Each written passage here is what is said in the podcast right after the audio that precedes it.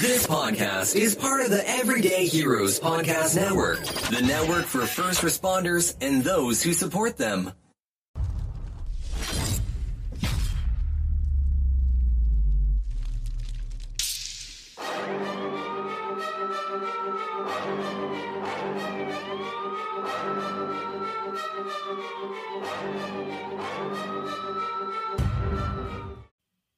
Hey guys, welcome to the Hero Academy podcast, the place where you can celebrate and highlight our frontline heroes.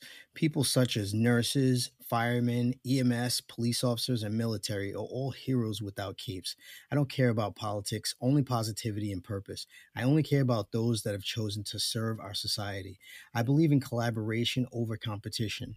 Here, you'll learn the secrets and strategies that let ordinary people become extraordinary inside of their purpose. Sometimes we'll throw in some simple side hustles that everyday regular people are doing, things that you could do to make some extra money, especially if you're starting to think about retirement and what's next. Inside this podcast, each week you'll learn from people like you that were working full time but still found the time to create a course, grow a big team, create a coaching program, a large audience, or a profitable side hustle the steps they took, their backstories, and how they overcame their burnout that they were facing. The perfect blend of mindset and techniques. Carpe diem. Now let's get your dream lit for your freedom. I'm your host and coach, Super Dave. Let's go. So I would like to introduce my guest this week, Lindsay Long. Uh, we don't have to say the full name, right? Yes. Yeah, it's just Lindsay Long. And um, I just want to thank you for popping on. I got really excited about having a longer conversation with you because uh, you are a speaker, uh, retired law enforcement, and we're going to talk about all those things. So, if you could just take a few minutes to introduce yourself to the audience. All right. Um, first, I'd like to say thanks for having me on. I do appreciate it. I always enjoy doing different podcast interviews. And um, again, I'm Lindsay McCall Long. I am a 17 year veteran of law enforcement. I currently live in Arizona and I retired uh, from Tempe PD in Tempe, Arizona, which is where Arizona State University is. Um, I started my career in Georgia at Gwinnett County Police Department. I was there for about four and a half years, worked mostly patrol, did a little bit of undercover in mm-hmm. narcotics and vice, but patrol was always where my heart was. And uh, when I left there and transferred to the first department I worked for in Arizona, I was in patrol. And in 08, I moved to the desert. Some people were like, man, you left the humidity for, for the dry heat. And I worked at a small department called Paradise Valley and okay. I mean, when I say small, it was much smaller than Gwinnett. Gwinnett was probably like 650 people, and mm. Paradise Valley was like 28, and that was top okay. to bottom, you know. Um, but it was a nice, I call it, it was a nice segue department into being in a new state and a new environment. And then after about a year and a half, I transferred to Tempe PD, and that's where I did the rest of my time into my retirement. So is that four departments I heard? It's three, three: Gwinnett County, Paradise Valley, and then Tempe. And how many academies did you have to do? One, because really, yes. When I moved to Arizona, I made sure I was not going to have to do academy over because I was like, I, I put in my time. I'm not doing that again. Although I was only 28 when I transferred, so I could have done it. I just didn't want to. Um, and I basically I came out to Arizona I didn't hit the street right away. I had to study for their post exam. And I just did a post equivalency exam to get certified here in the state of Arizona. Wow, I didn't know that some states will allow you to not do their academy. Um, yeah. In New York, everyone has to go through their whatever department it is. Everyone has to go through their academy. That's what I've heard. That's what I've heard. Yeah, yeah. so, so I, just, I, uh, I wasn't for it. so, um, when you went to Arizona and you were in that really small department, um, how was that working in such a small department? Because basically everyone knows everyone's business, right? To a certain extent, I what I really what I really liked about Paradise Valley, which I felt like was very unique at the time, was when I got hired, they were only hiring out of state laterals. Because it's it's a small area and it's very affluent over there. So some of the residents aren't even in the town 24 7. They have homes okay. in other places. But uh, I think Paradise Valley is about 16 square miles. Like it's small enough to where it's kind of sandwiched in between Scottsdale, Arizona, and Phoenix, a part of Phoenix, Arizona. And I ran into a Scottsdale officer one day. It was like I didn't even know Paradise Valley had a police department. I thought, I thought we covered Paradise Valley, and so it was different. And, but it was nice working with officers from all over the country, though. And, when I say all over the country, I mean from Alaska to um, to New York, and everywhere in between. So it you know we had somebody from Memphis PD, we had a couple of officers from two different departments outside of Chicago, and so, and we had Pennsylvania. So we had a very wide spread. And it just added a little unique culture and flavor to the department because everybody was from somewhere else. Um, I just want to uh, point out to anybody that's listening that's in a department that they don't like, they could move to Arizona or another state that has a lateral transfer I know um, California also accepts lateral transfers. Some parts of Florida accepts lateral transfers. Mm-hmm. So if you're in a state like Chicago, let's say, or a city like Chicago, uh, that's just happened to pop into mind, or New or New York City, and you want to get out of there, but you still want to continue policing. Uh, you might want to consider a lateral transfer. That's um, something that a lot of people don't consider. That's pretty sure. cool. Well, I think I think we feel like we're married to our departments, and I, I definitely yes. understand the the loyalty aspect. I do understand that, and it was hard for me to leave Gwinnett. Um, I just needed something different in my life at the time, and at the time there was nothing wrong with the department. The department didn't do anything to me. It was just I needed something different personally, and I, but you know, at the same time, because we feel like we're married to that department and sometimes people people think they are more valuable than they really are at their department almost like if they leave like the whole thing is going to fall apart. And i was like i i know our departments love us to a certain extent but we're a cog in the wheel. You know as yes. soon as you leave they'll put somebody else in that place. I mean and that just happens everywhere. But if if your agency isn't if that's not the right fit for you find somewhere that is. But at the same time don't just go from department to department. And I know that sounds crazy coming from me because I was at three, but personally, I was looking for something different when I left Gwinnett County. Paradise Valley was a nice starter department for me, um, being new to the state, but it just wasn't busy enough for me.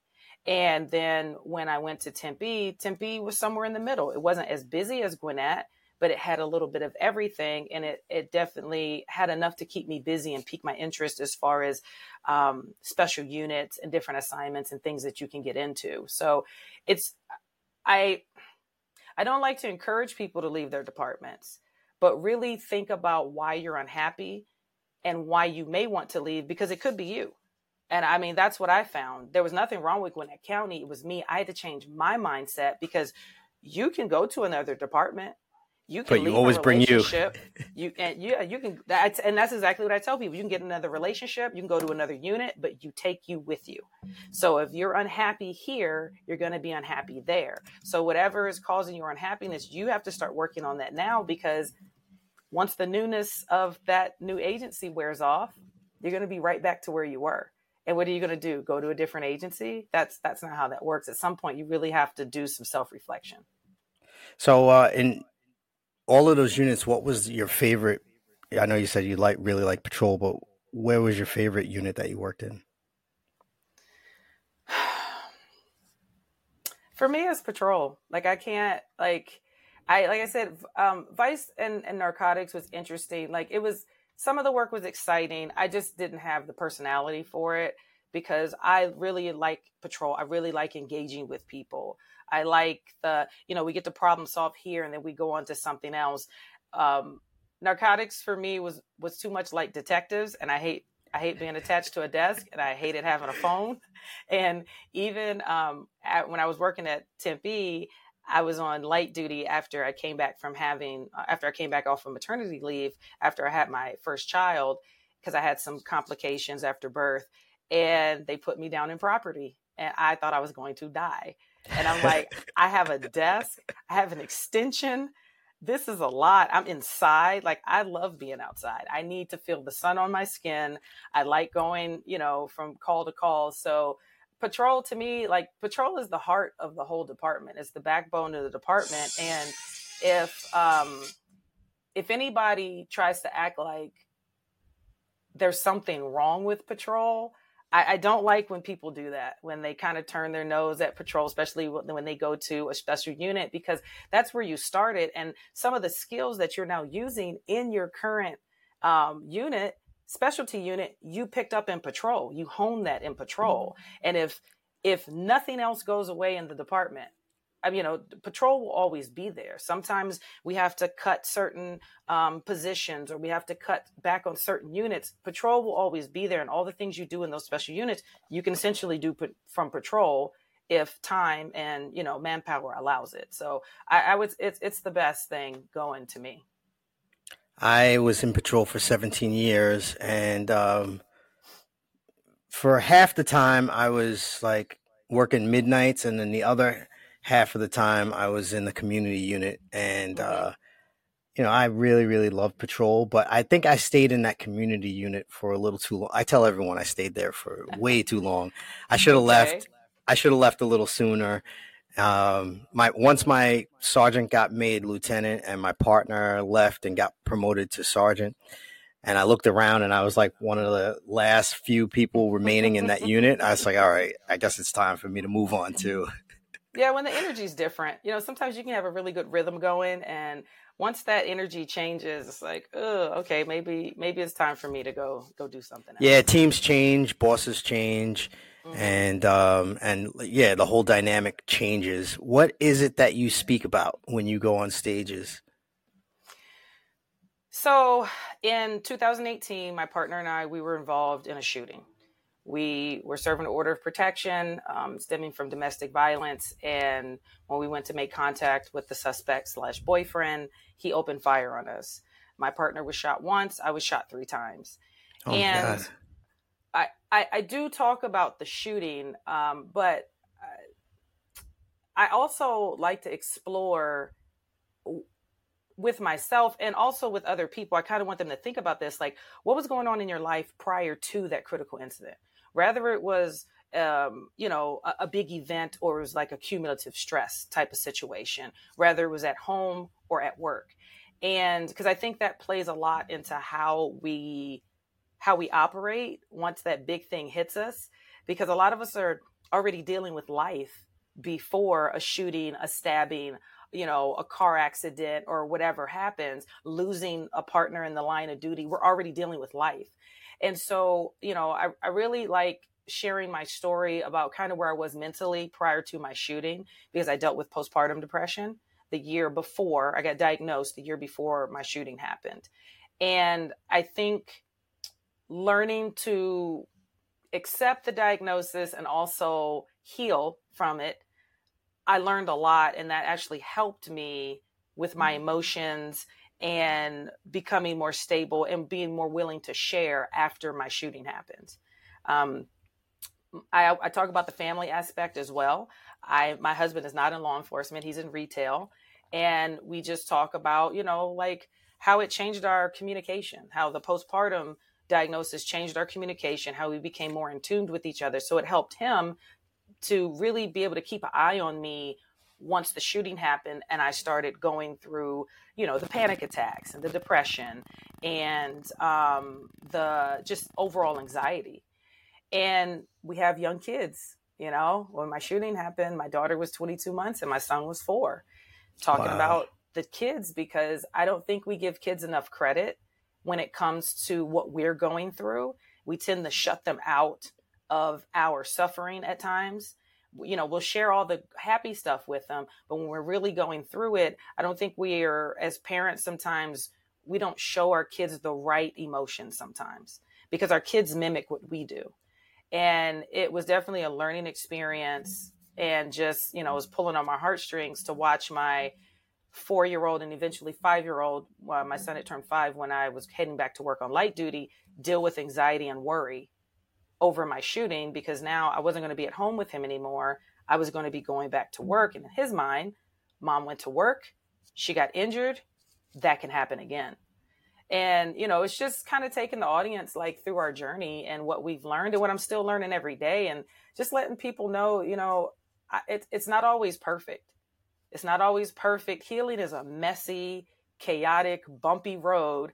Just because you find, oh, cool, I'm going to go to a therapist. Everything's going to be solved in a week. No, we we have a lot of undoing that we have to get to because we've seen a lot, we've experienced a lot, we've heard a lot on the job. And so we have a lot of layers to get through. And, you know, I just, I want people to give themselves time to get through those layers and understand that we're human beings and we're not built to see and experience all the things we see and experience in, uh, you know, in a career in, in public safety. The amount of trauma that a first responder experiences and sees, it, I forgot the stat. It's it's so much more than the average person. Uh, I wrote down something that you had mentioned the last time we talked. Identity transitional point. Um, is that uh-huh. something that you talk about? You said you said something about identity, and I said, "Oh, I got to write that yes. down." so, identity is interesting. I, I, I kind of talk about that when I get into my retirement. So, I'm I'm medically retired. So I, I was shot in my right forearm. I was shot in my upper left arm, and I was also shot in um, in my vest, but it was the lower left portion of my back. And um, so I still have some bumps and bruises, if you will. I ended up with hardware in my arm. I am right-handed. Lucky me. Um, I often joke, you know, life gets serious when you can't wipe your butt properly you know, because you know, I, lost muscle in my hand, so my hand doesn't bend the way it used to, or you're in a cast, and you know, things things get interesting. You learn a lot about yourself when you're injured. Um, but retirement, I think, is an interesting thing, and I don't think it's something we take seriously enough when we talk about the transitional piece and the identity. Um, even with a straight retirement, even when you know, all right, this is my date, I'm on the countdown. one minute you have a badge and the next you don't you know and i and i think we feel it to a sense of you don't walk around with that same sense of purpose because it's like you know what you do you know what you did for a living the rest of the people don't you know i volunteer at my kids school and you know when i show up for different events or i chair an event i'm essentially you know a pta mom so to speak nobody knows what i was doing you know 3 years ago before my retirement so I often took the word identity as a bad thing, meaning I was one of those people who never put the job down. I wore the job 24 7. When I was off of work, you knew. But when I think back on my career, a lot of times people, we, when I finally told them I was a police officer, not something I was hiding. It's just not something that comes up right away. Wow, I never would have guessed that. You don't, you don't look like a police officer. You don't look like a cop. And, but you have to realize whatever role you have in public safety, whether you do it for five years or you do it for 25 years, that was a part of your daily routine for a very long time. And once you're no longer doing that, you know, it's like, well, who am I? What am I doing? I, I think when it really hit me was probably, it was probably within the first six months of my medical retirement. And I was doing a peer support deployment and I had to fill out um, paperwork for credentials and I had to check the civilian box. I didn't check the sworn box. and just that that little thing, I was like, oh, like I I put the application down and like took a minute because I said I didn't like the way that felt. And so I, I said something to my mom about it. And then uh, the week after that, my retirement badge came in the mail. And I was like, thank you, universe. You just, just the hits keep on coming. And I was having a conversation with my mom one day, and just out of the blue, she says, you're really having a difficult time with this. And I was like, what? Because it didn't apply to what we were talking about. She says, this retirement thing. And I said, you know, normally I would have tried to fluff it off or, you know, brush past it, but she was right. And I said, I am. I didn't really think this would bother me like this. You know, when people ask me, oh, so what do you do? It's weird to say I'm retired question mark, you know? And it just it's it's a weird feeling, but I think the biggest thing you can do in retirement, whether it's a straight retirement or a medical, and even if you just walk away from public safety for whatever reason, you really have to think and ask yourself, like, what is my passion? What is something I really enjoyed about the job that now I, I can now do outside of the uniform? Because I think that was my biggest hangup is feeling like the only way I could help people the way I was helping was in a uniform. And that's that's just not the case. You know, um, it took me a minute for my emotions and my reality to get on the same page because I didn't choose the path that I was ripped off of you know someone else made a decision and it so snowballed from there. And i liken it to being on a treadmill. You're running at a steady pace on a treadmill and then somebody sneaks up behind you and just pulls that emergency cord. You still have momentum to move forward but the ground has stopped under you. And mm. it's you know i my shooting happened five years ago. I've been retired a little over three years now. And you know now my reality and my emotions are closer to being more balanced than they were before. But some days they were like this, you know? So it's just, it, it takes time. And I think the money piece is great. People love talking about money and retirement, but I don't think we talk enough about the identity and the transitional piece.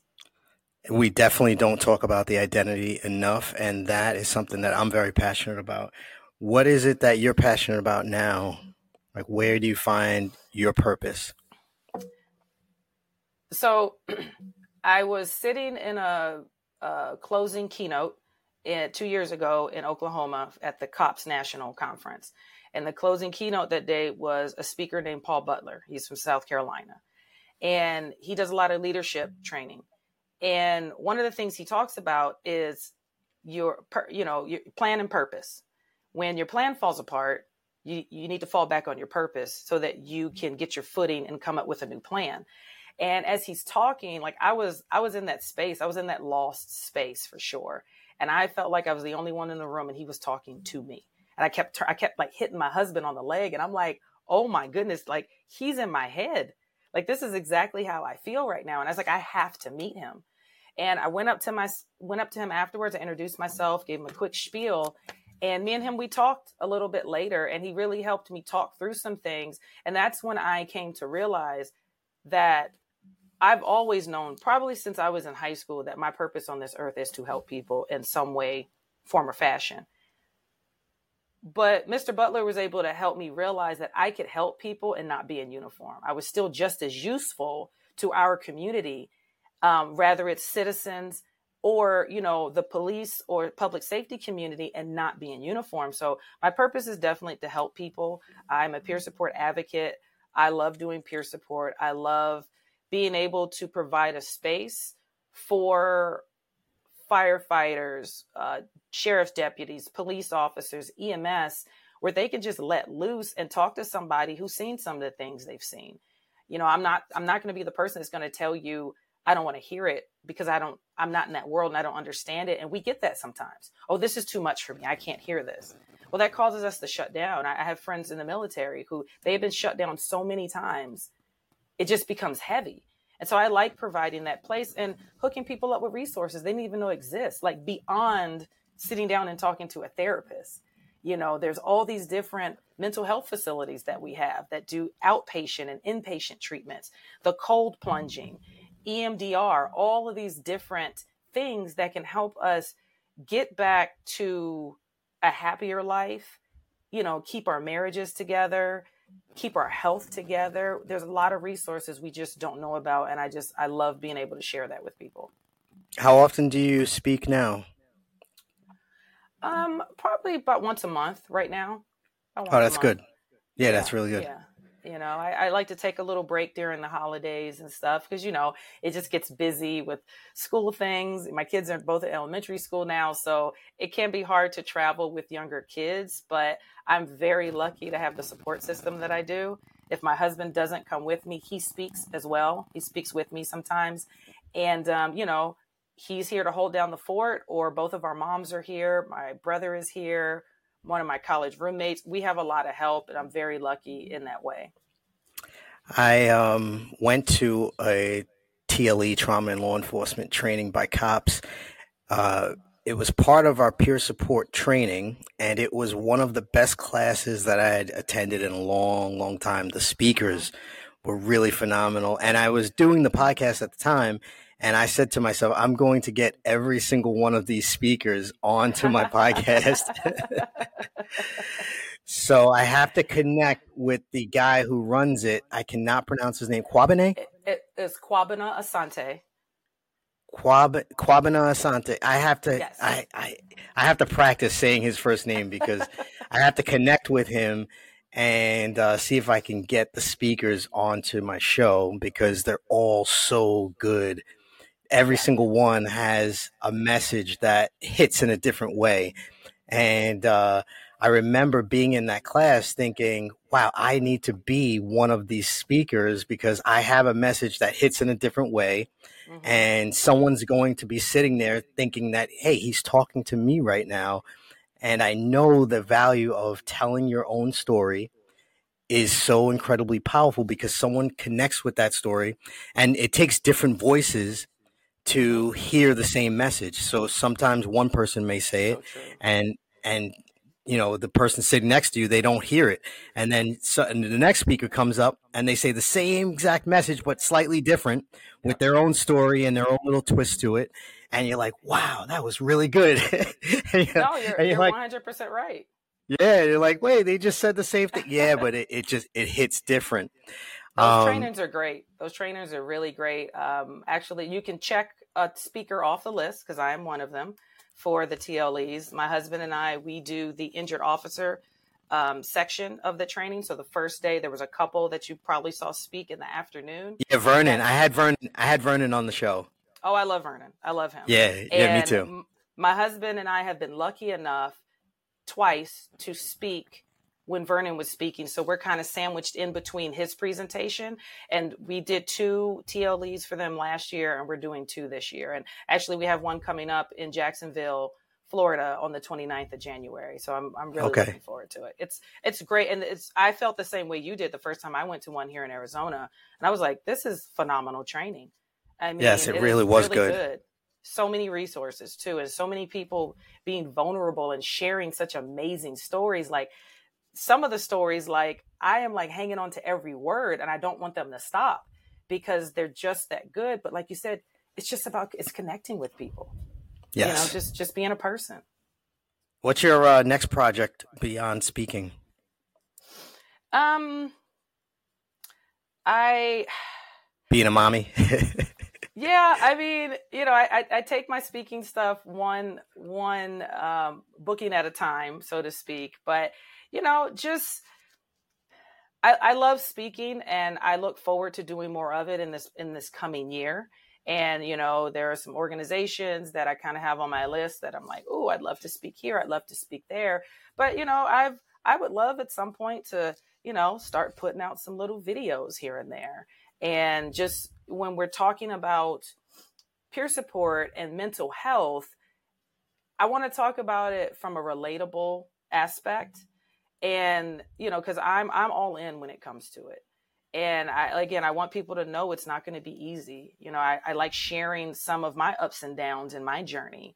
And um, you know, like you said, being a mom, I I really enjoy that I get to be home and I get to take my kids to school. I get to pick them up. I do extracurricular. I get to volunteer at the school. You know, it's just, you realize, even though it wasn't my choice to stop working in that way, um, you realize what you're missing, you know? And it wasn't that I wasn't into my family before then. It's just, I definitely have a different appreciation for them, especially after having a moment during the shooting when I thought I wasn't going to be able to go home to them ever again and you know having literally the life scared out of you that'll make you change how you deal with your kids and your significant others and the people around you when there could have been a possibility where you know we wouldn't have you know moments to enjoy each other together. So was your shooting a stolen car?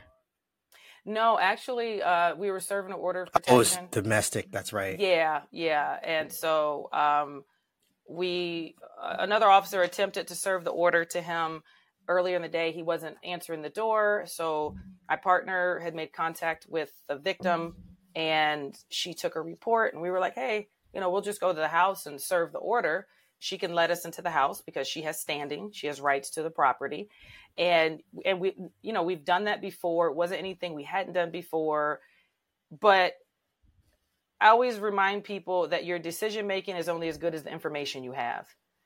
And um, afterwards, we found out a lot more about the gentleman. And I was like, well, it would be nice to have that information before. But, you know, I learned that states don't share information as readily and as easily as they should sometimes. Yep. yep. And, you know, also when somebody fills out an application for order of protection, um, again, it's the information we're getting. So we're relying on the plaintiff or the victim to give us information about this person because we don't know this person. You know, we need to know everything. Don't lie, but we need to know everything.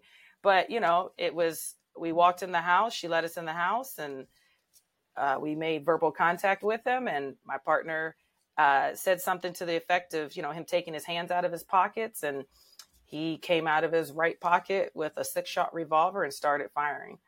And up until that point, wow. th- there was no negative body language. You know, he never said anything to us. But when he got within that, I'd say 12 to 15 feet, if my memory serves me correct, and he just came right out of his pocket and started firing. And my partner got hit first. She got hit in her left arm. And then I got hit in my right arm as I was stepping to the side to draw. And then I turned to run out of the door because he's coming straight at me and I just didn't have enough space to really hunker down mm-hmm. to brace myself for a hit or anything. And my right hand was out of commission. And that's when I get hit in my upper right arm. And he tried to fire back at my my partner, and that bullet went in the door jamb. My partner was able to return fire. She shot one time, and she was able to hit him. And she hit him wow. in, in like his upper torso area, but he was able to get another shot off on me, and that was the third shot to my back. And because it was over my kidney, it caused me to fall. So my legs went, and luckily he ran in the opposite direction because you know I my gun had fallen, and I yeah. Thank God he wasn't thinking. Thank God he wasn't thinking murder. He was yeah. just he was thinking escape. Yeah, and he had one more bullet left in that revolver, and he hopped over in somebody's backyard and he used that last bullet to take his life. So wow, yeah, wow. yeah, it's just just an interesting Monday at work, shall I say? Oh my god. yeah. Yeah. I um I remember going to arrest a sex offender and um I think he knew I was coming and I told the officers in uniform, I'm like, hey, he doesn't have much of a record and these guys never run. And as soon as we pulled up, he took off running. mm, mm-hmm, mm-hmm. Yeah. That one didn't end in a shooting, thank God. But uh, you know, these things could go bad at any moment. Yeah, and you know, I you know how sometimes you'll watch like a even if it's a a crime show and they're showing videos from traffic stops or anything like that, and they say it was a routine traffic stop, and it's like, well, it's never routine because yes, we may go on similar calls throughout the day, like call types, but the call itself is not the same. You know, how many times have you gone to check an alarm and nobody was there?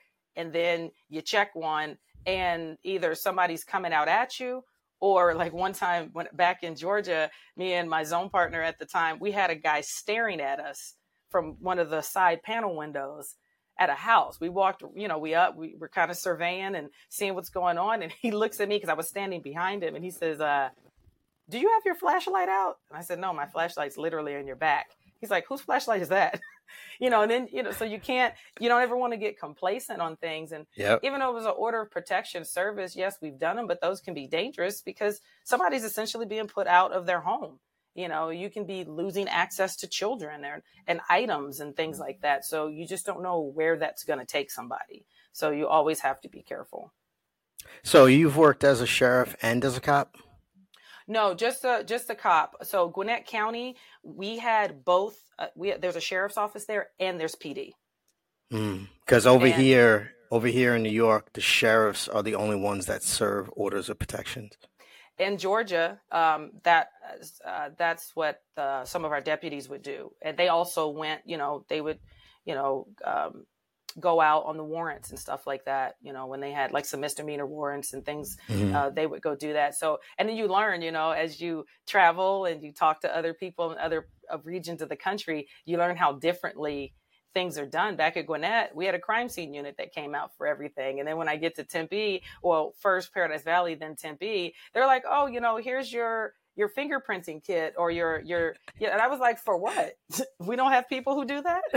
And they're like no you do it yourself. And i was like oh i'm i'm spoiled. I didn't realize that. We had a dui unit. What do you, what do you mean i have to uh, i have to do this dui that's crazy you know? So you learn you know we had take home cards at gwinnett county also you know? And it's just you learn that you know the rest of the country doesn't do it the same no different than medical retirements. I didn't know that medical medical retirements weren't common across the nation.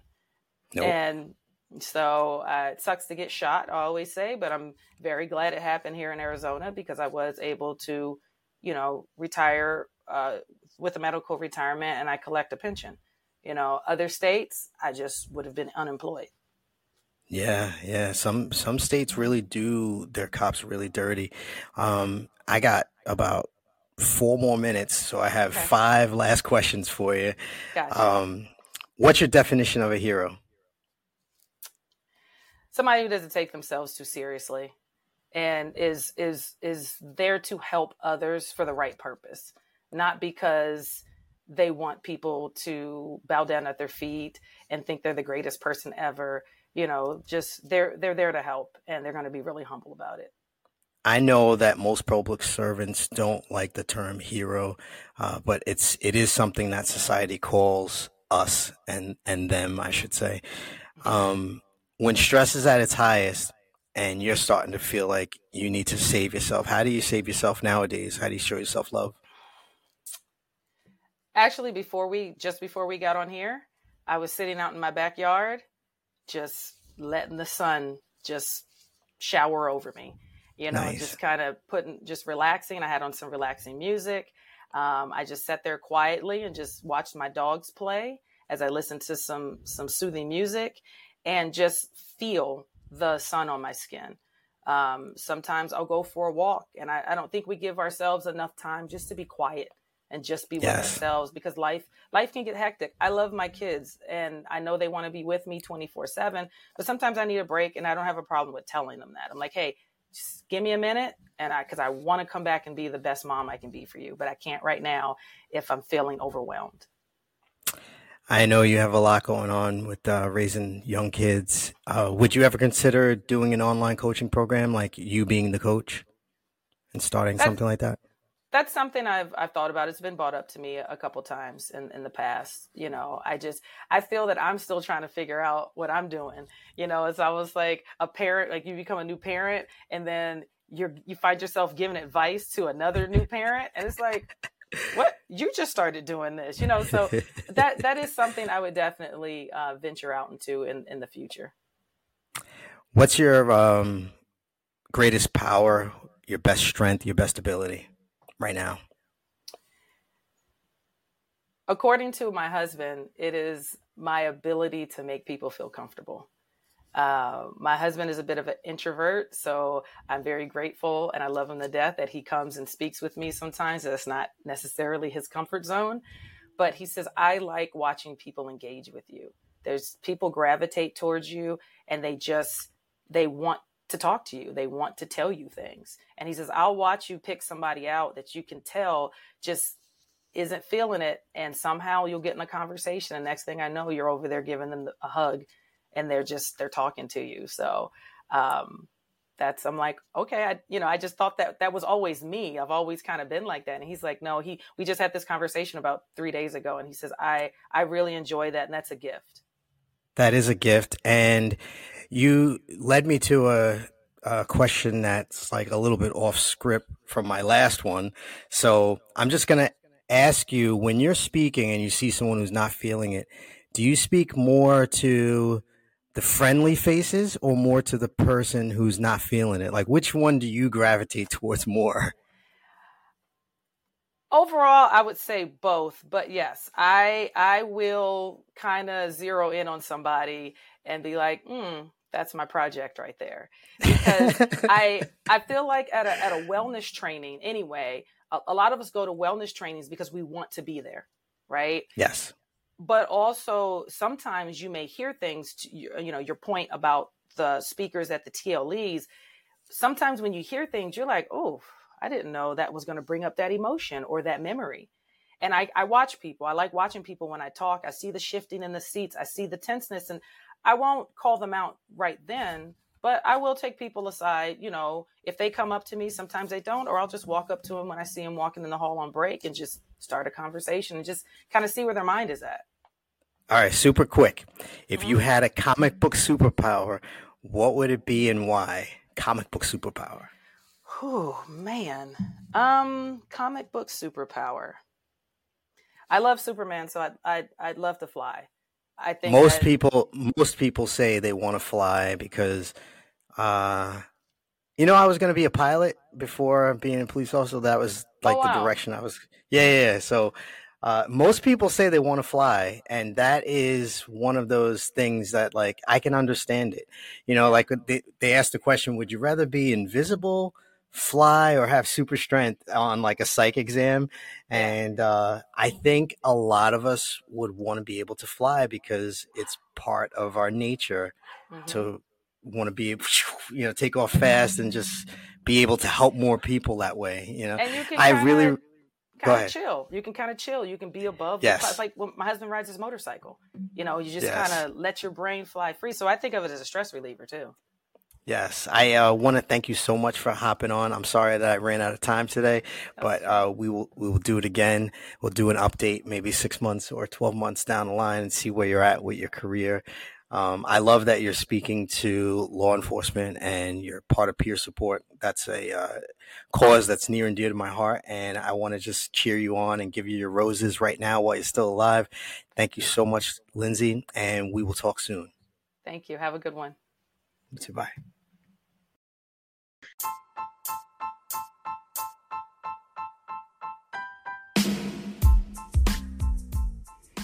All right, all right, family. I hope you enjoyed this episode.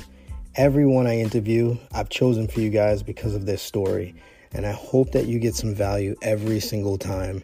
If you did get value or just just simply enjoyed the episode, please share the episode with someone that you know.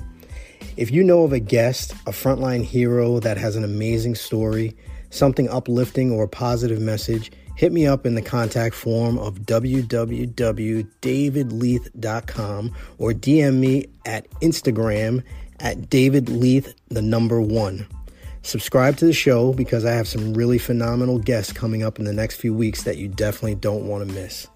All right, one.